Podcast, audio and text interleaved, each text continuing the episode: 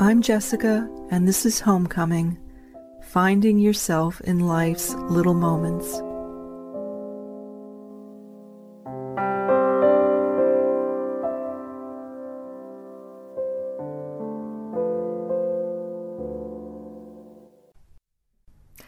Hi, dear listener.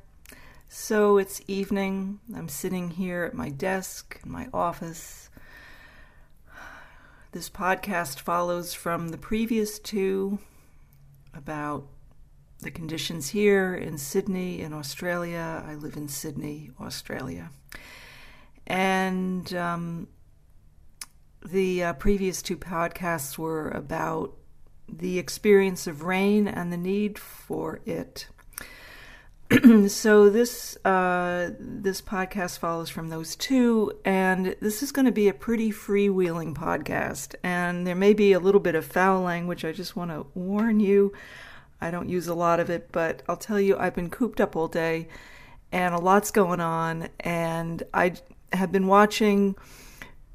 Kind of alongside that, I've been watching this evening some performances on YouTube of Arlo Guthrie the famous American folk singer storyteller. And there are very few people who can kind of spin a yarn, as they say back in the States, which means tell a story, and play along and accompany himself like Arlo Guthrie. And uh, he is famous for um, one of his great epic songs, stories called Alice's Restaurant. And it was composed and sung first back by Arlo back in the late 60s, and it was kind of a Vietnam War um, anti war anthem and a lot of other things. But in the end, it's just a plain old good story. And uh, it's about Alice's restaurant and about this whole sort of epic journey that happens for him because he and his friends one Thanksgiving afternoon decide that they're going to dump a half a ton of garbage down a hillside because that was the best way to get rid of it. So, anyway, interestingly, um, and again, this is going to be a very freewheeling podcast, but like I said, I've been cooped up all day and uh, watching Arlo. Arlo Guthrie, Guthrie videos. So anyway, the thing is interesting is that you know the world is very small, dear listener, and I actually lived around the corner for several years from Alice's restaurant. Okay, years after Arlo Guthrie was first singing about that restaurant, and um, that place is located in Stockbridge, Massachusetts. Now I lived there for several years um, before coming to Australia, and uh, Arlo Guthrie lived pretty nearby as well. And I'll always remember, you know, because like I said to you, I really have this sort of fascination with cars and. Um, down, uh, you know, in, in, the main street of Stockbridge, it, it's it's just a, a, sort of incredible, iconic place. I mean, it was um, made famous in uh, by Norman Rockwell, who painted the um, the village scapes and and the you know the places around there and the people and everything. And he, you know, those images, those paintings of Norman Rockwell, the famous illustrator, are now very famous. So there are some famous people who live around there, have lived around there. Arlo Guthrie still lives around there. And I'll always remember walking down the street, you know, past the Red Lion Inn, which is a uh, the oldest hotel, continuously running hotel in the United States, on the corner, and seeing a vintage Bentley. Okay, a vintage Bentley. I mean, this thing was absolutely pristine, and you don't see many of those around. You know, I, I, I, find it's easy to take notice of a car like that. And I sort of thought, hmm, I wonder, you know, who, uh, you know, kind of who owns it. Or I was sort of walking around the car looking with fascination at the leather upholstery. I mean, the car was probably from the 40s, maybe 30s, 40s, somewhere in there, pristine condition. Well, out walks, after several minutes, out walks a gentleman with a 10 gallon hat, okay, and that's a very big cowboy hat, walks out of the Red Lion and sort of strolls down the stairs. I'd walked away from the car by that time, you know, and uh, but looked back, and I saw that gentleman get in the car. And um, when I glanced a little more carefully, I realized that was Arlo Guthrie. So he lived around there and he drove at least sometimes a, pr- a pristine vintage, you know, like antique Bentley. Bentleys are made by Rolls Royce, just so you know, English cars. Um, and you couldn't drive it in the Berkshires in the winter, so this was, in fact, in the summertime. And there was Arlo Guthrie getting into the Bentley with his family, because, of course, he's got, you know, wonderful family and very close to his family tours and and uh, anyway, this might not be. I don't know if this is interesting or not. However, it it it was really a really great scene, and he got into this this Bentley with his ten gallon hat and uh, you know cowboy hat, and drove off with his family down the street. And I thought, wow, that's something you don't see every day. So anyway, I've been listening to Arlo Guthrie's videos tonight because most of the day I spend inside, the weather has been the, the, the smoke, the haze, the pollution has been just um, terrible. And there's no doubt that there is a lot of. Sorry, I'm going to shut the window. Um, there's no doubt that there is a lot of a lot of fires going on right now. I'm going to shut another window. I actually was able to get a little fresh air, but then this is the downside. Anyway, this doesn't happen that often. Okay. So, oops. Anyhow, so, but this, um, so yeah, today was a really tough day, and uh, as I said in my earlier podcast from today, uh, the um, pollution levels here in Sydney are apparently the worst at this moment. You know, the worst in the world. Now, if you take into account places like Delhi, India, or Beijing and you know or Seoul Korea you know these are places I've actually been and I can tell you that the pollution is is just terrible. And I think to myself oh my gosh Sydney right now is worse than that. Then it just gives you it, it gave me a sense but I could tell it was just terrible. So anyhow this podcast is called fresh air. Why? Because actually for a blessed sort of 45 minutes tonight because I couldn't stand it any longer to be inside. I went out and I took my mask with me. I've actually become, you know, somewhat um, uh, educated about masks. I went to Bunnings. What's Bunnings? It's kind of like the Australian equivalent of Home Depot, all right? And uh, for any Americans, you would know what Home Depot is. Well, Bunnings is sort of just same kind of thing here. And they had, okay, so I went there to get a mask because this was a couple of weeks ago because I knew that things were probably not going to get better and that, um, I, you know, like a lot of people, I was already starting to suffer from, from the smoke. so I walked into Bunnings and they had just, when you first got into the door, okay, and this is a place the size of a place like Home Depot, again, for any Americans, I mean, it's a huge, um, a huge place that sells everything from plumbing fixtures to you know kitchen stuff to hardware to you know chains to chainsaws to uh, screen i mean you name it everything for, for construction and building in the home and, and everything. So anyhow rakes and everything. So you walk in the door right and the first thing that you see is this bin sits on the floor, probably four by four by four feet, four feet wide at least, maybe at least four feet, four feet high, four feet wide. So what's that? That's that's sixteen. That's sixteen times four. That's like sixty-four cubic feet, right? Of masks, right? Masks.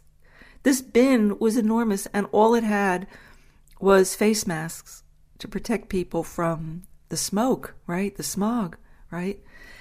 So I spent a good half hour in that place talking to one of the salespeople there, and they're all pretty well versed in, in everything, but they've gotten very well versed in face masks, right? And, um, you know, masks that protect you from dust and smoke and smog and, you know, all of this stuff. So, anyway, I chose one and I've been wearing it when I go out on days like today. And I was in all day because it was so bad. Even with a mask, it would have been bad. But tonight, the wind changed, okay, from being southerly, you know, from the south, which is where, you know, this horrible stuff is happening, dear listeners. We, we, this country, the state, I mean, it, you know, we are being, um, you know, is being consumed by, you know, there are huge swaths of land that are being consumed by fire. Right now, a lot of that is south of Sydney. So if there's a southerly wind, you know, it's blowing the smoke up into the city. And, you know, I say that at the same time, you know, saying like, oh my gosh, you know, as I speak, you know, places are being consumed by, so, you know, wildlife, you know, people, people's lives. I mean, you name it. So the wind today was very powerful. It was like a good 18 to 20 mile an hour wind coming from the south. So it was blowing all of that smoke right into the city where millions of people live, you know, and the air quality was just, you know, off the charts. I mean, literally off the charts. So, but about 5 p.m., the, the wind s- sort of shifted very slightly from south to south southeast. Okay. So if you can imagine that, right? It's the slightest shift of of you know direction from the south just slightly south southeast. So what's east of here? It's the ocean all right? So i thought to myself well maybe with that slight shift in the wind you know that little bit of sliver of space where it was coming from the east uh, would actually bring some fresh air in, you know, and I was hoping that would be the case for myself and and and you know the millions of people who live here. I mean, for everybody.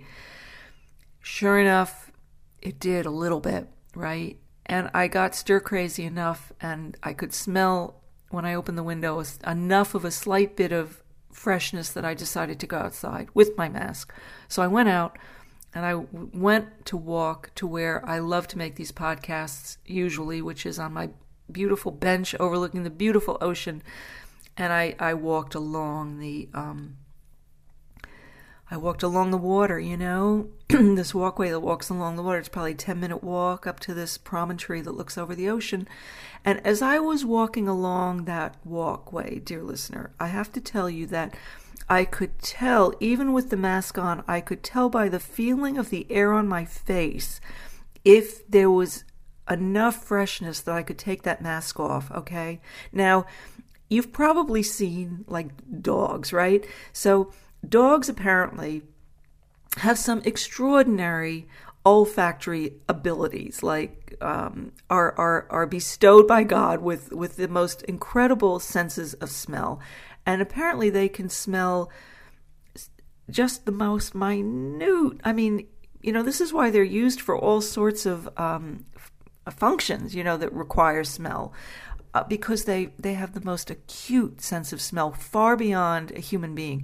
But the image that kept coming into my mind was of a beagle or a Labrador, you know, and the littlest, you know, their nose, which is sort of wet and, and, and moving, and you can just see when a dog's really smelling something, right? And their nose is moving back and forth, back and forth, and back and forth. You could just feel the air that's going into their nose and them sort of ascertaining what that means, what the smells are, what are they smelling, you know, what's in that air, um, whatever it is, right? So I just, this image kept coming of, of a beagle and, and also of a Labrador. I don't know why, but just because their noses, there's very cute noses anyway. And, um, so, because I was walking along the water, right, and you, there are places where it's pretty close. You know, there's just some rocks between that walkway and the water, and and you know that's the ocean right? The ocean. And it would felt like the ocean was kind of emanating this fresh air out of it right? Because that water was i think the presence of the water was itself purifying the air right? So i was just you know i was i was feeling the freshness in my face and then i take off my mask and then i take like a deep breath. Oh Oh, I could smell a bit of fresh air. You know, I'd just fill my lungs with it, and then I'd get into another pocket that didn't smell so good to put my mask back on, you know, and this is how I made my way up to my bench. I got up onto the sort of that promontory, that, that cliff overlooking the ocean, and it was just all haze, all haze out to sea. Okay.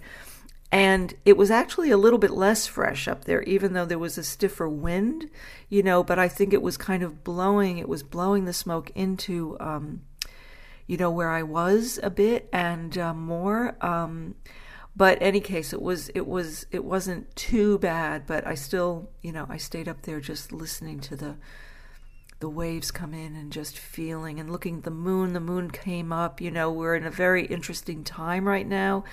Um, if anybody follows astrology, this is a very interesting time. This is a time that is like happened, you know, 35 years ago. Like this is a pivotal time, all right, um, relative to to astrological kinds of um, meanings and dimensions and so on. And there are aspects of the astrology now that haven't taken place since like the 1600s or the 1100s. I mean, this is how significant what's going on is right now. I mean, really significant.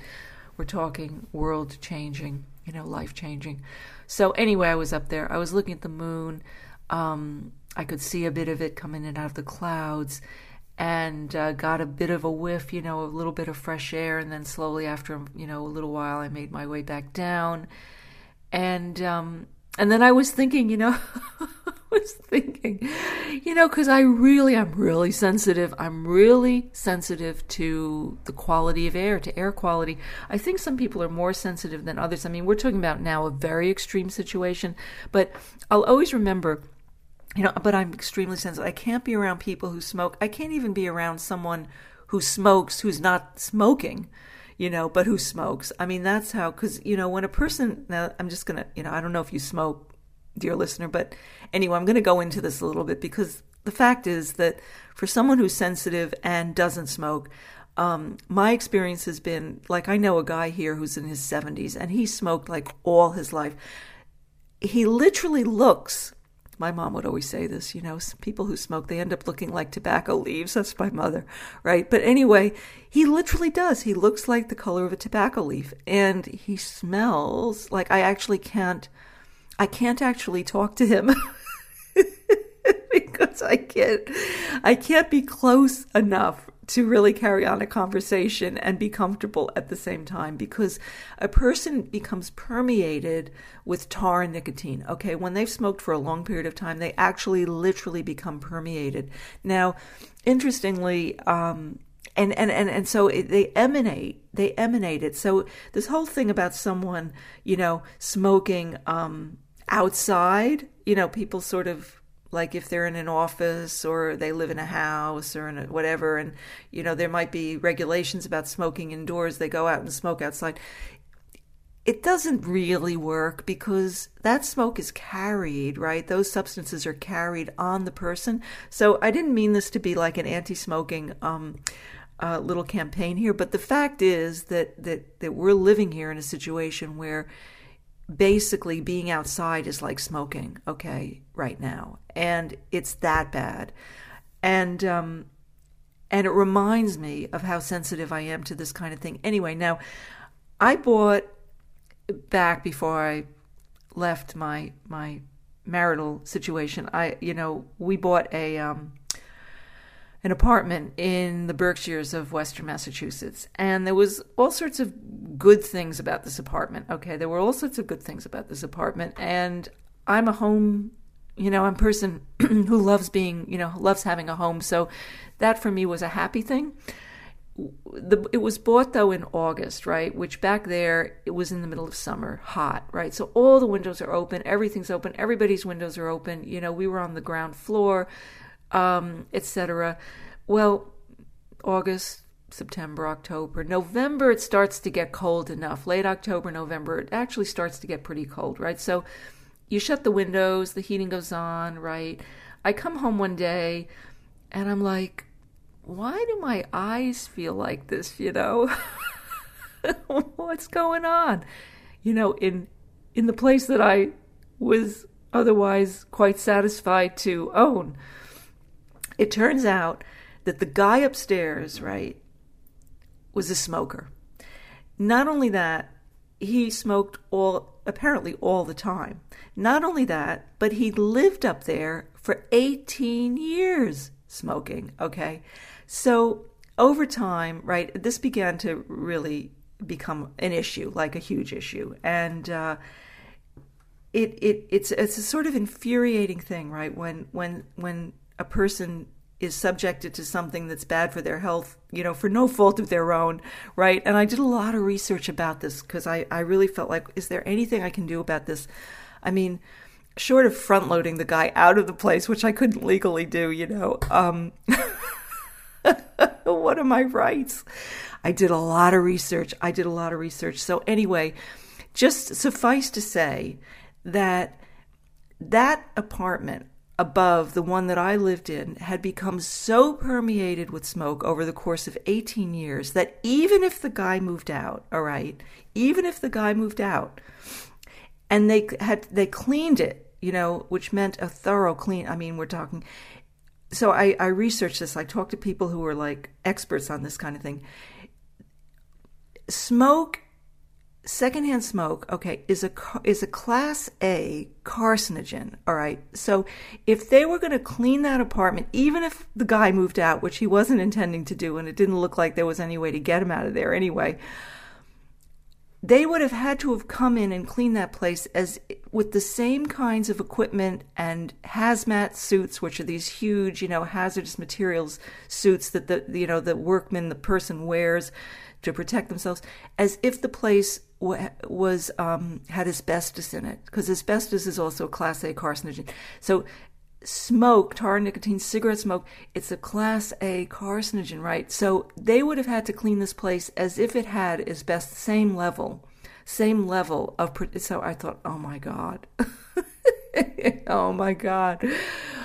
That anyway, so that was that was something. So listener, if you're a smoker, you know, just what can I tell you? This is this is the the reality. You know, this is this is my experience, but it's also the truth. And um, the thing is that you become the smoke, right? You become you're you're you're you're you're you're inhaling that stuff, and it's filling you, and you walk around with it on. You know, you literally. It, it doesn't matter if you're just smoking outside, you bring it into the place with you, okay? It lives on you, it lives in the place with you. It's really bad it's like really bad for you. So this this evening when I went walking and I had that mask on, right? And I found myself encountering you know, these pockets of fresh air, right? Dear listener, these pockets of fresh air. It was an experience of of ecstatic bliss. I literally felt like I was enlivened by those pockets of fresh air, those that fresh air that I could smell, I could detect, you know, there near the water, I would just breathe it in I'll always remember growing up, you know, I grew up in the 60s and 70s in a place called Dobbs Ferry, and the air was really good, right? It was a suburb of New York. At that time, the air was really good. There were all sorts of trees around, and I'll always remember in the summer, you know, the trees leafing out and you smelling the trees, and then the fall, the leaves would, you know, the leaves would fall, and in the autumn and, and then they would become sort of dried on the ground and there would be a smell of those fresh that sort of that fresh autumn smell and then the winter the snow you could smell the snow and then in the spring you know you could smell the beginnings of the, the daffodils coming up and then the roses lilies of the valley you know and then you were into summer again. I mean it was an ongoing experience of um, I just gorgeousness, you know, gorgeousness. So, um, yeah, I've always loved fresh air, always, always, always, and uh, this is um, the experience I wanted to share with you. That uh, you know, there were some the blessed pockets of fresh air. I pray things will get better here, dear listener. I pray things will get better. Help me pray for this place, this country, this, you know, help me pray because there's a lot going on.